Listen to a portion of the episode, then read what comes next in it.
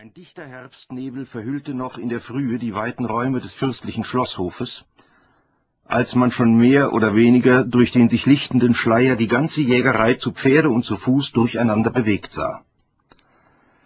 Die eiligen Beschäftigungen der Nächsten ließen sich erkennen. Man verlängerte, man verkürzte die Steigbügel, man reichte sich Büchse und Patrontäschchen, man schob die Dachsranzen zurecht, indes die Hunde ungeduldig am Riemen den Zurückhaltenden mit fortzuschleppen drohten. Auch hie und da gebärdete ein Pferd sich mutiger, von feuriger Natur getrieben oder von dem Sporn des Reiters angeregt, der selbst hier in der Halbhelle eine gewisse Eitelkeit sich zu zeigen nicht verleugnen konnte. Alle jedoch warteten auf den Fürsten, der von seiner jungen Gemahlin Abschied nehmend allzu lange zauderte. Erst vor kurzer Zeit zusammengetraut, empfanden sie schon das Glück übereinstimmender Gemüter. Beide waren von tätig, lebhaftem Charakter, eines nahm gern an des anderen Neigungen und Bestrebungen Anteil.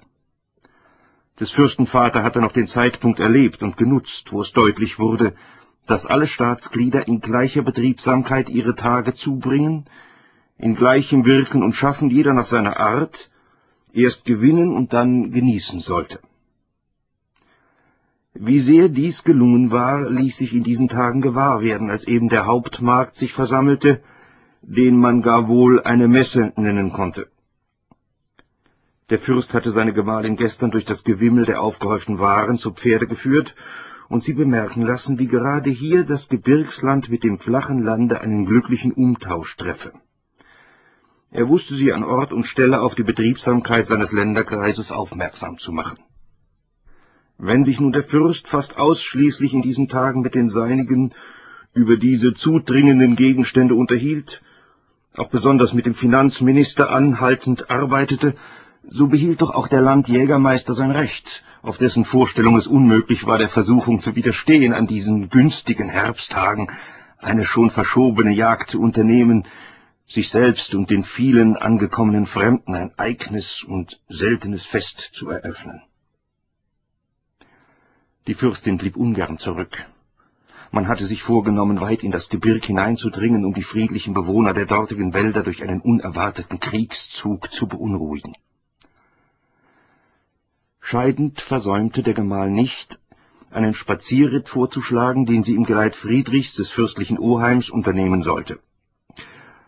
Auch lasse ich, sagte er, dir unseren Honorio als Stall- und Hofjunker, der für alles sorgen wird und im Gefolg dieser Worte gab er im Hinabsteigen einem wohlgebildeten jungen Mann die nötigen Aufträge, verschwand sodann bald mit Gästen und Gefolge.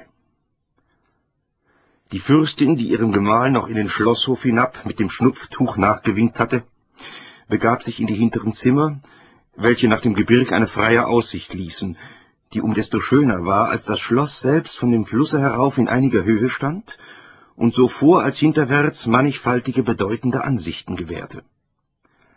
Sie fand das treffliche Teleskop noch in der Stellung, wo man es gestern Abend gelassen hatte, als man über Busch, Berg und Waldgipfel die hohen Ruinen der uralten Stammburg betrachtend sich unterhielt, die in der Abendbeleuchtung merkwürdig hervortraten, indem alsdann die größten Licht- und Schattenmassen den deutlichsten Begriff von einem so ansehnlichen Denkmal alter Zeit verleihen konnten. Auch zeigte sich heute früh durch die annähernden Gläser recht auffallend die herbstliche Färbung jener mannigfaltigen Baumarten, die zwischen dem Gemäuer ungehindert und ungestört durch lange Jahre emporstrebten